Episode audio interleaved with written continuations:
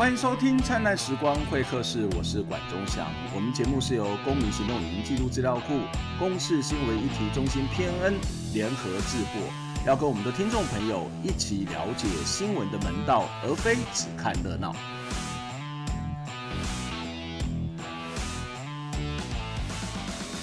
在我们的节目当中，其实有时候也会来跟大家来讨论书、介绍书嘛。好像好长的一段时间没有来跟大家介绍书了。那今天要来跟大家介绍这一本书，呃，叫做《超额征收》，是一位叫做呃。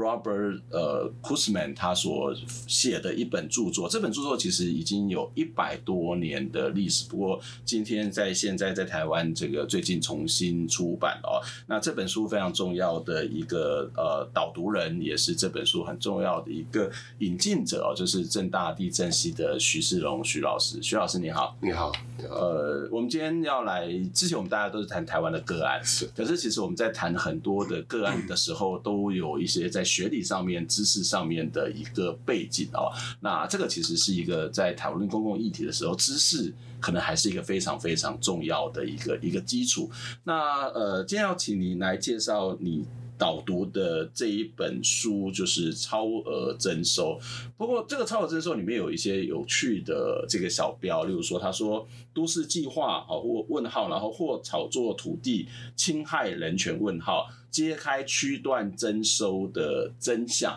对，所以感觉是一个呃侦探小说，感觉是一个要去爆料什么，但是其实它它是一个非常在讨论知识啊或者是一些观念的一本书。为什么你要把这一百多年前的书拿到台湾来，然后来去翻译给我们的台湾的民众知道呢？呃，谢谢这个问题哈。那其实我自己本身是正大地震系毕业，对，大学，嗯，那研究所是地震研究所毕业啊，所以呃，我们呃，那我们一定会学土地法，嗯哼，那土地法当中有一个很重要的篇章就是土地征收，嗯哼。那区段征收是我们土地征收当中的一个非常重要的一类啊。嗯、但是以前我们在读区段征收的时候，我们大概呃都只了解它是在十九世纪，嗯，曾经在欧洲使用过，嗯，曾经就表示现在没有在使用。但但是我们不知道，对，因为我们现在很多人都出国嘛，啊哈，哦，那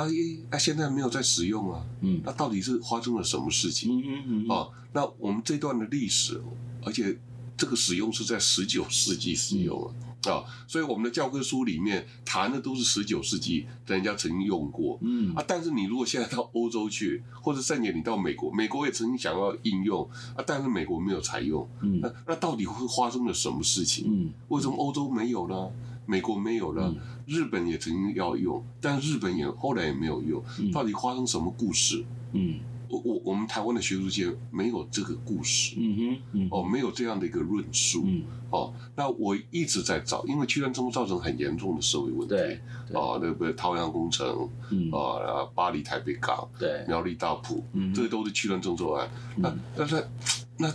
造成很严重的社会问题，那我我就很想去找这个制度本身，它的源头是怎么来的？嗯，为什么人家不用？是不是因为这个制度有一些很严重的一个问题？嗯，我们应该把这个故事把它补起来，嗯，让台湾的社会能够了解居然征收是怎么来的，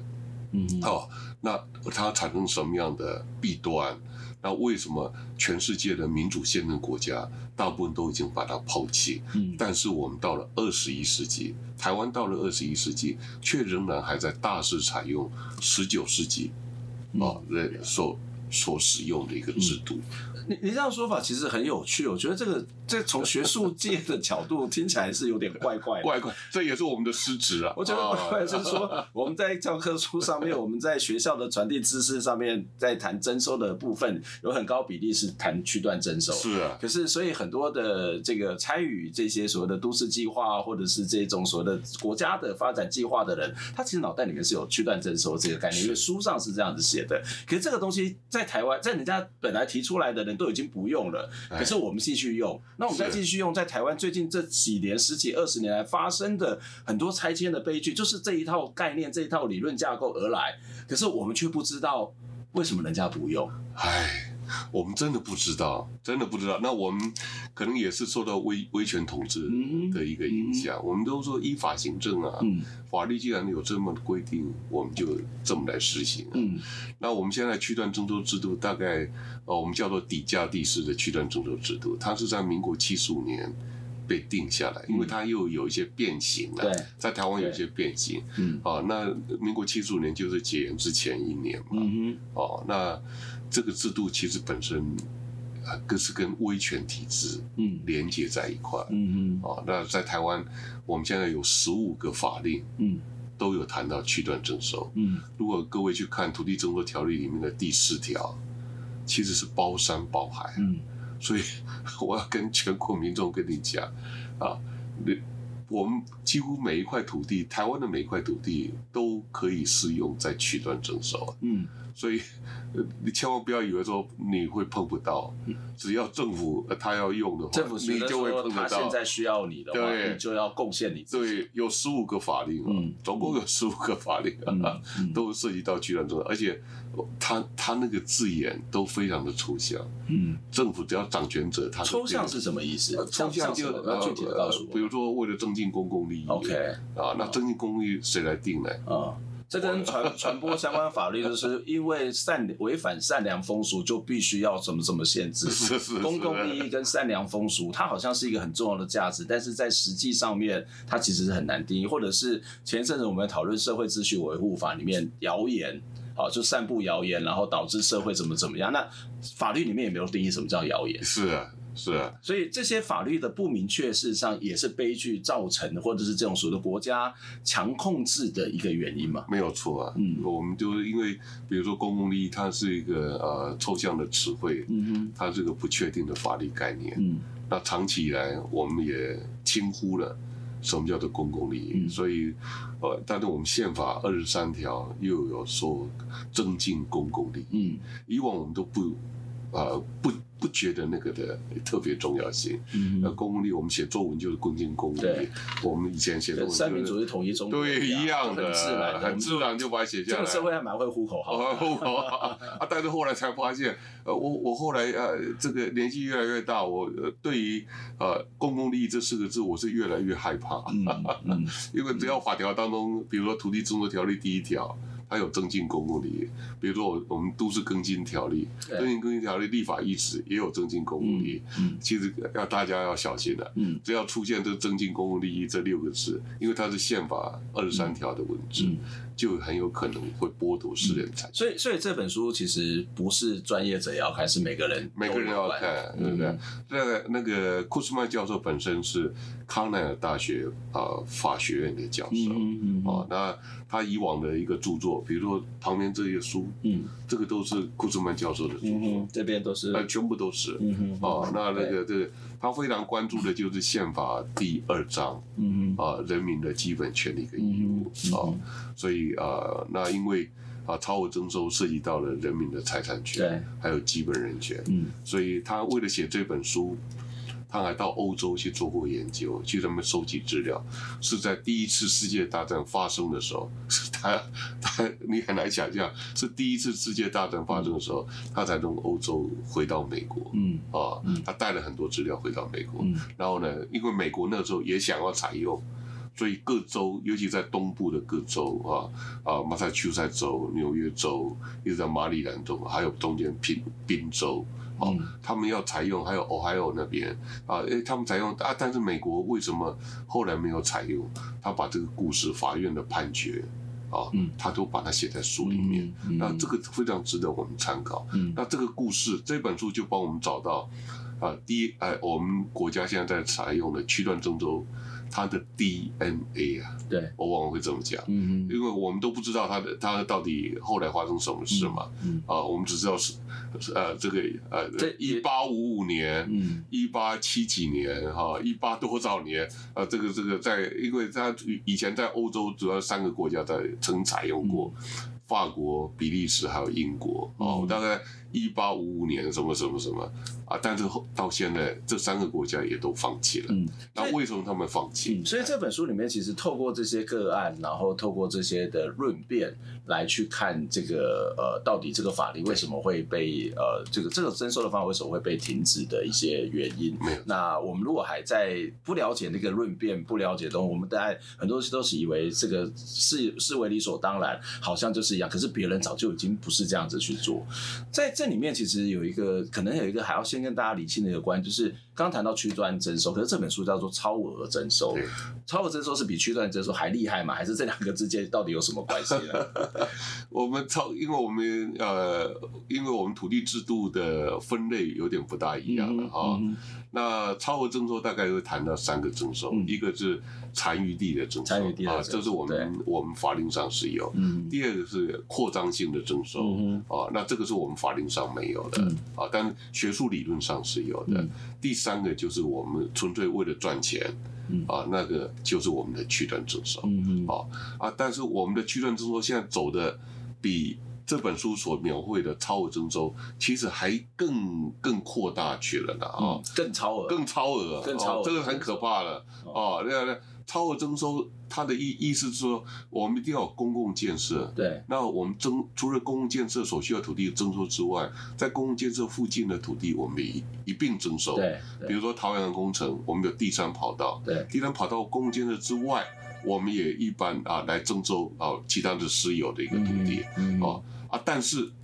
但但是，就是我们所谓的蛋黄跟蛋白的这样的一个概念。嗯哼。但是我们现在很多的台湾的区段征收连蛋黄都没有。嗯。它纯粹只是为了赚钱的一个征收。嗯。所以我刚刚讲，我们的啊区段征收是超额的超额征收。所以简单来讲，区段征收说，我今天可能有某个公共利益，在理想上面，在理论上是一个跟公共利益有关的一个建设，但是我要让这个公共利益更完整。所以我要去征收的范围是远远超过于我本来要做的这个站体的本身，或者是这个施作的轨道的本身，而是整体的旁边是一套的，我都要把它征收下来。是啊，它是一并征收了，但是。嗯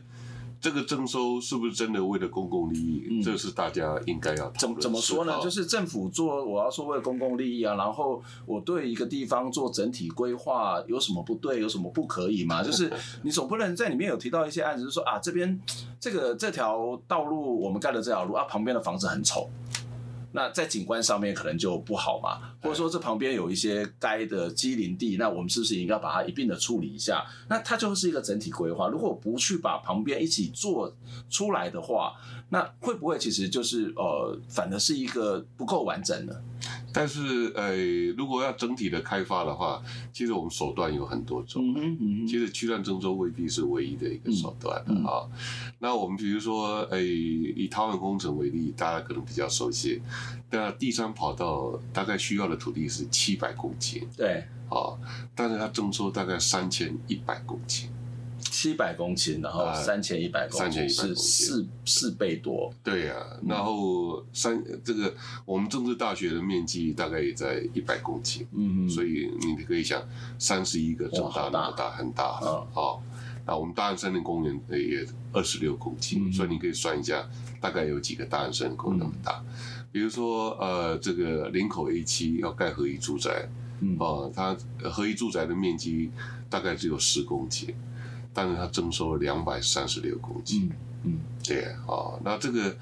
呃，就都是扩大征收了，嗯、哦，那扩大征收，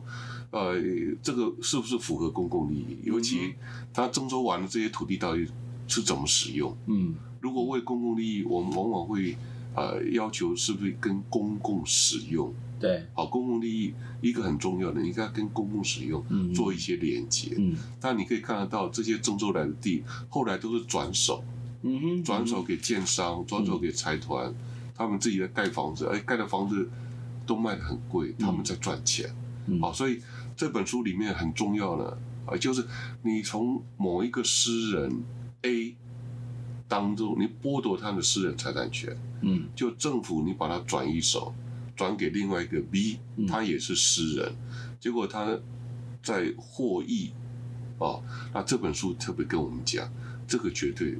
是不被允许的。嗯，这个跟土地征收所应该具备的一些基本的要件是完全不符合的，所以他说绝对绝对不能够做，而这也是为什么美国后来严格禁止。后来欧洲为什么也都把它放弃？嗯，很多原因啊。那涉及到一个原因，欧洲这个制度设计本来就是为了赚钱。嗯，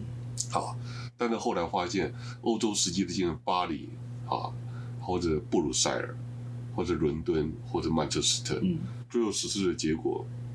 政府市政府往往没有赚钱，嗯哼，而且往往还得亏了一大堆钱，嗯、因为土地往往都卖不出去。嗯，这这有点像我们在呃上一次跟您访问的时候谈到南铁的状况，就是征收。某种程度上面，他觉得可以发大财，但是最后是一个赌注。原本是要解决财政的问题，但是它可能造成财政更大的困难。没有错。我我们先休息一下，回来我们再继续讨论这个这本书哦，《超额征收》这本书，其实里面有谈到一个非常重要的概念，是公共利益的争论，以及刚刚徐老师也提到，在征收程序上面，呃，它是不是合宜？然后这个征收之后，会不会把它转成私人的财产？那反而是成就了某呃，这个成就了某些的人，但是事实上是牺牲掉某些的人，而这个牺牲并不是因为公共利益而牺牲。我们先休息一下。看着自己的农地被划成既有道路，当时的大埔抗争四户之一的黄福记满是不舍。虽然多年之后用以地易地的方式，在主要道路的另一侧换回同面积的农地。不过回想征收过程，言语透露无奈。啦，伊无顾百姓啦，你的执政就反咯。你就啊，你即摆工业区也，无啊一间起起起工厂，拢是变厝地区。经过七年缠讼，内政部和大埔四户讨论，敲定和解和相关内容。其中张药房确定原地重建，黄福记和其他两户分别是以地易地或补偿，看起来是解决的争议。不过当时担任律师的环保署副署长詹顺贵说，这反映的征收过程欠缺必要性和公益性。征收程序里面应该有的那个。协议架构了，很多程序都是行礼如仪，没有真正的去落实。那再来就是说，送到内政部去审查这个区段征收的时候，也没有针对这个必要性、公信好好去实质审查。詹顺贵说，这是第一件被行政法院撤销的土地征收案，显示征收过程虽然依照法令，不过却让土地正义无法凸显，剥夺人民的权益。公民团体指出，问题出在征收法令无法保障人民。内政部。让民众去参与、关心、捍卫他们自己财产、身家财产的这个程序正义呢，就开始应该要改革。好，因为其实到内到目前为止，内政部对于民众参与的部分是还是非常的不友善。公民团体认为，目前北中南正在进行的征收案还有很多，除了应该重新审视公益性和必要性，也应该要对土地征收条例修法，否则不当征收事件还会继续上演。记者李建生、赖世杰苗栗报道。欢迎再次回到《灿烂时光会客室》节目的现场。今天先跟大家来要来介绍这一本书，叫做《超额征收》。Guzman 教授在呃一百年前，一百多年前，一九一七年写的这一本书哦。那我们今天在现场跟大家邀请到的是许世龙许老师，许老师你好，你好。呃，刚刚薛老师大概有跟我们谈到这本书的重要性，以及我们为什么需要读这一本书呢？特别提到区段征收在台湾的实施，而你也特别谈到台湾的区段征收比这个超额征收更超额，更超额。我们不只是超前部署，我们还超额部署哦。那嗯，刚稍微听了一下，我大概觉得区段征收大概有几个问题了哦。第一个问题就是，呃，如果你刚刚谈桃园唐工程，它可能是七百公顷，但它其实征收到了这个三千公顷哦，就是到底这个征收的范围是不是需要这么大？就是那个公共利益，假设真的是一个公共利益的话，它范围是不是就要这么大？那第二个问题就是刚刚谈到的是，哦，我今天征收的这些土地，那看起来是为了公共利益，可是政府它可能卖给厂商，或是卖用低价的方式去卖给其他的个人，所以它会造成地皮的炒作，或者是我们看到有一些工业区的发展，其实也类似的这种状况，就是厂商就用非常低的价格，然后就买土地，那买了完之后，他也没有实际在一边运作，他没多久又把土地再卖出去，好，那这其实。这不会是公共利益嘛？哈、嗯，那第三个就是征收程序的问题，这也是台湾的呃很多造成这个区段征收所造成的一些这种争议的部分嘛。哎，嗯，针对第一个问题啊，为什么那个征收的范围会那么大？嗯，因为我们的区段征收有一个重要的概念，一定要是呃财务上要自主。嗯哼啊，那那呃财务上要自主的话，它往往从一个财政的角度，嗯、我我我那个蛋黄，比如说第三跑道七百公顷，我征收还有未来的建设，我需要多少钱？嗯，这样需要多少钱？我那我从这个观念需要多少钱的观念来缓推，我大概外面的这个蛋白，嗯，我需要多大的一个面积，嗯，我才能够啊能够来 cover 我所需要的那些建设的一个成本，嗯，这是一个很重要的一个概念。所以你可以看到那个呃蛋黄跟蛋白，这个蛋到底蛋白是大还是小？其实跟这个公共建设所需要的金钱，嗯，是有很大的一个关系。嗯，那这个是看起来比较踏实一点的规划方式吧。但是这是一个从一个财政的一个角度来看待呃土地征收，所以你可以看那个区段征收范围不断的在变来变去。嗯，那这个是对我们而言，呃，如果啊真正呃来了解土地征收的，其实这是一个非常奇怪的现象。嗯，因为。土地征收，它一定要符合一些要件，对啊，但是其中呃没有一个要件是为了要满足财政上的这样的一个需求，嗯嗯、所以 你看那个汉阳工程七百公多公顷，那个公共建设是由桃园县、桃园市那个周遭的市民大家共同来贡献的，嗯，但是我试问大家了，这个以后搭飞机只有桃园市的市民在搭飞机吗？嗯。没有啊，当然不是，不是啊，我们大家都会去搭飞机啊，啊，但是我们需要的公共建设，竟然我们把它转嫁给这些啊大员呐，啊，嗯、啊，还有这些呃南坎啊，那附近的很多的那个居民，他们要来承担。我们国家所需要的公共建设，嗯，大家觉得这样公平吗？嗯，我们觉得是很不合理的。嗯，再加上呃，这个财政上的一个考量，对，绝对不是我们土地征收考量的一个重点。嗯，这是我要第一个要回应刚刚啊第一个问题啊。那第二个问题是提得到提到这个把它转让变成哦，这个那私人的利益，对，那就是这一本书。其实最关键的就是超额征收的合宪性，对，啊，也就是它的第七章最后那一章，嗯嗯，啊，也是最关键的，那也就是我们台湾很少去谈的，嗯，也就是我们的区段征收到底合不和谐，嗯嗯，啊，那那我我个人认为是它是不和谐，嗯，啊，那我我以前不断的讲，不断的讲，啊，那大家都好像。呃，不是那么重视，嗯，啊，学术界也不那么重视，嗯，但这本书就刚好，啊，这个提出的一个跟我啊质疑的问题，嗯，啊是相同的，嗯，也就是他的第七章最后的结论，嗯，就是他认为超额征收。如果只是纯粹为了要赚钱，嗯啊，甚且他也认为啊，残余地征收其实也都不和谐，嗯啊，所以在这种情况之下，我就是很希望大家能够重视这个。你刚刚谈到纯粹为了是赚钱，包括政府从纯粹的财政考量，也是一个对为了想赚钱的这样的。因为我们要跟大家也分享，区段征收完的土地分成三类，嗯啊，那个第一类就是底价地。花还给原来的土地被征收人，嗯、这个啊底价地的范围大概占区段征收总范围的百分之四十。嗯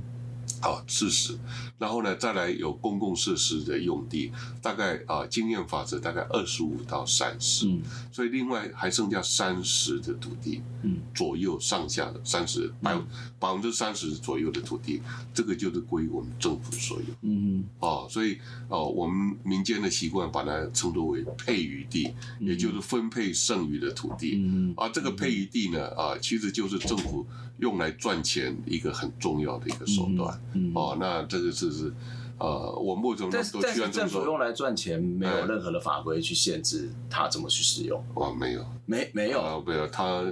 那个都市，那就变成是变成私人的人民的土地变成政府的土地，然后政府再把它转卖，或者再转卖，那自己就就变成公有土地了。OK，啊，那公有土地我到底要怎么用，就呃归归我自己来规划。Uh huh. 所以所以这是。你可以说这个是一本万利，政府是剥夺人家的私人。难难怪很多的政府考虑到财政都是用这一招，就，用这一招，就、啊、用这一招。所以，所以我们现在很多的呃政府机关里面的地政单位啊，嗯，或者地政机关都必须负担啊帮地方政府筹钱的，嗯这样的啊。呃啊，一一个呃一个目的了，嗯、所以我们不断的征收，不断征收，嗯嗯，啊，我觉得这个是，所以不断的进行土地掠夺了，对，啊，那土地掠夺，那土地掠夺完，呃，这也涉及到强制的迫迁，嗯、很多人就被迫离开自己的家园，嗯，所以这是一个呃，我们在学术上称作为因开发而导致的破迁，嗯哼，啊，这个，所以这是一个非常严重的。啊，基本人权被迫害的一个问题了。嗯嗯，刚刚也提到，在整个征收程序上面，其实也因为这个区段征收造成了很多的悲剧嘛。对呀，嗯，比如说苗栗大埔就是一个很明显的啊，这个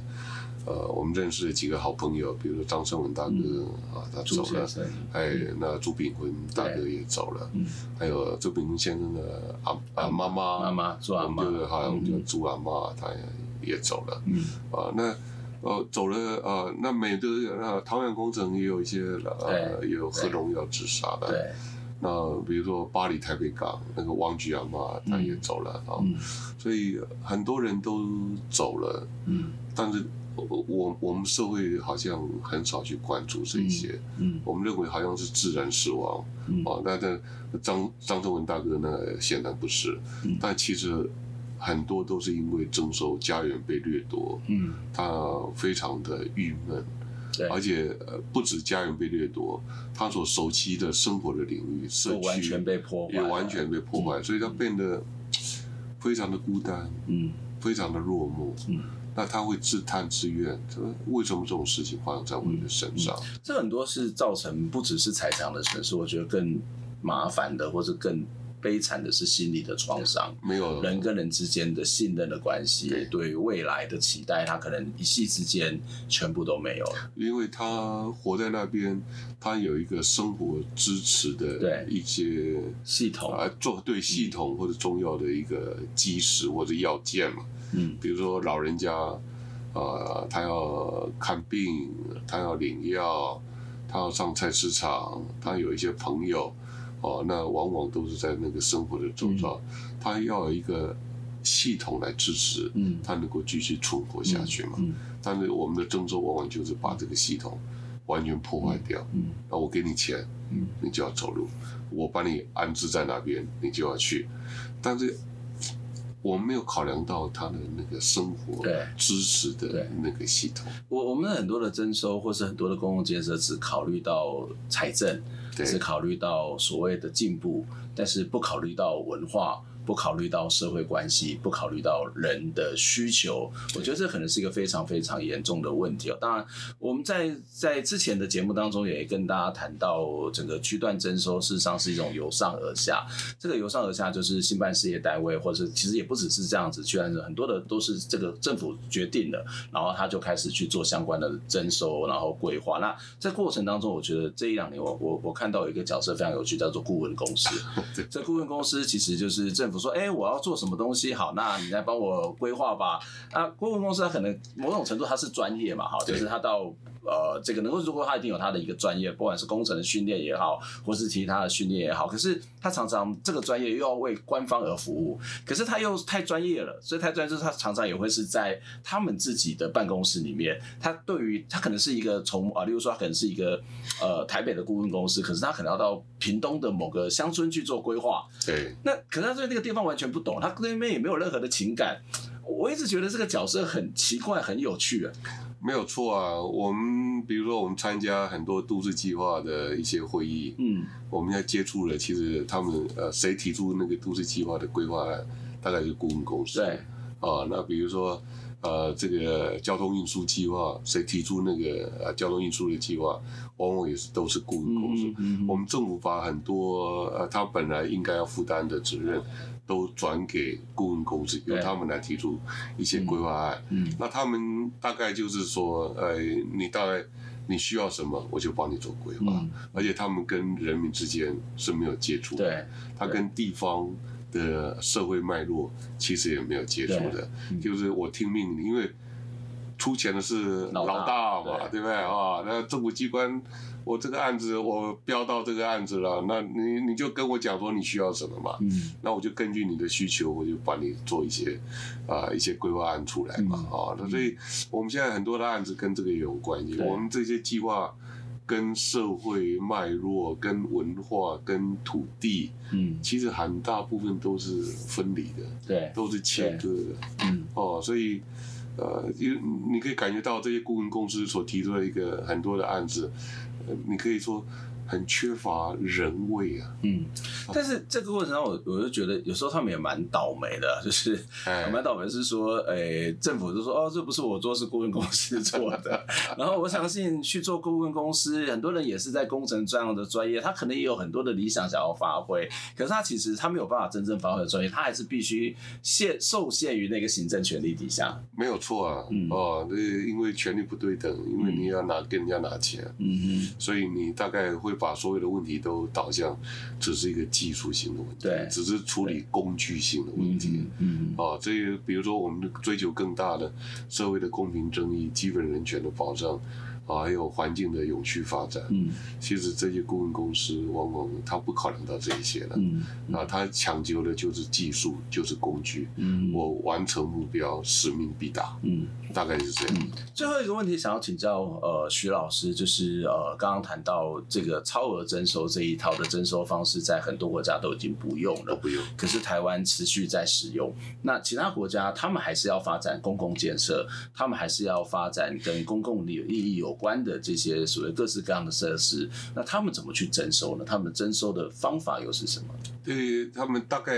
呃征收其实是已经很少了。嗯哼，嗯哼哦，比如说德国巴伐利亚邦啊，他们虽然有征收的法令，但是基本上不进行征收。嗯哼，哦，那比如说我这住在美国啊，因为求学的关系，总共住了九年，后来又回去做研究，在我的生活周遭里面，我也从来没有碰过。一个土地征收的一个案件，嗯、也就是我们要把呃公共建设跟土地征收那个链接，可能要把它破除掉。就它没有必然的关系，没有必然的关系因为你要公共建设，你还可以用很多方法，嗯，你可以。慢慢的去买啊，嗯，你可以好好的跟人民来谈沟通，沟通，然后跟他买，或者你可以用别的方法，比如用土地重划的方式。嗯，但是我们现在国内的土地重划、市地重划问题是有很多，嗯啊，比如你如果看这本书，这本书虽然谈超额征收，其实他也提得到，哎，德国到底人家是怎么进行重划的？嗯哼，我看了之后我才学习到，嗯，因为他们在法兰克福。啊，是第一个啊，做那个啊，市地重划，他政府没有想说要去跟人家赚钱。嗯，我们现在台湾的市地重划是政府还想要去跟人家赚钱，我们的市地重划也要那个公共建设都要当地的市民你自己来负担。嗯，啊，但是没有啊。嗯，他们这边是我政府我出钱来帮你做公共建设，嗯，公共设施都是我政府来负担。嗯，哎。那那那那那我然后呢？我甚至我们现在市地重划还有所谓的底费地。哎，我底费地，我我也不是说要跟你要这些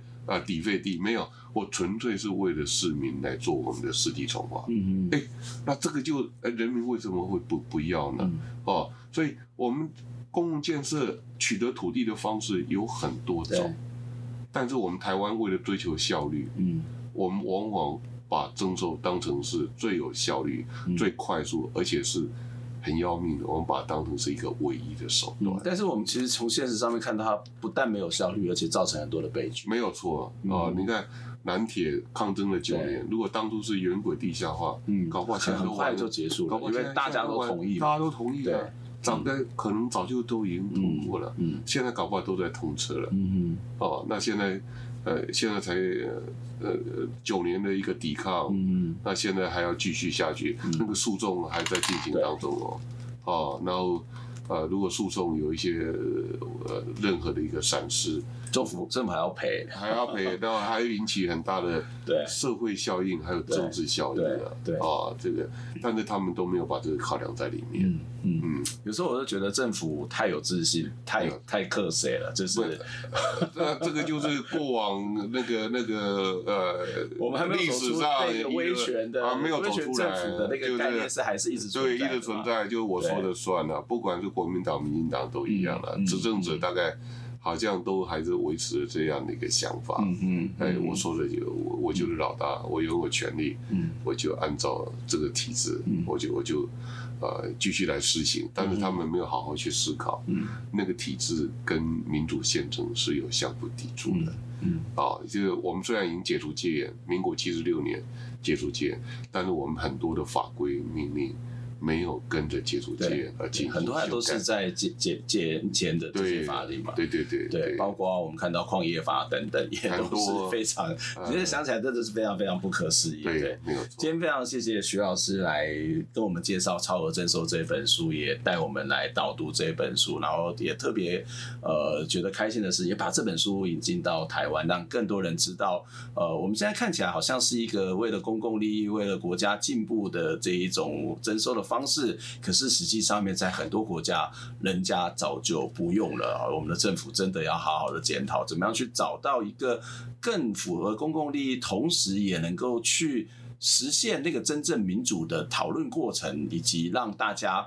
不要在这个过程当中有太多的这个牺牲，甚至发生的悲剧，都是我们政府必须要做的事情。谢谢徐老师，谢谢，谢谢我们的观众朋友，下次再会，拜拜。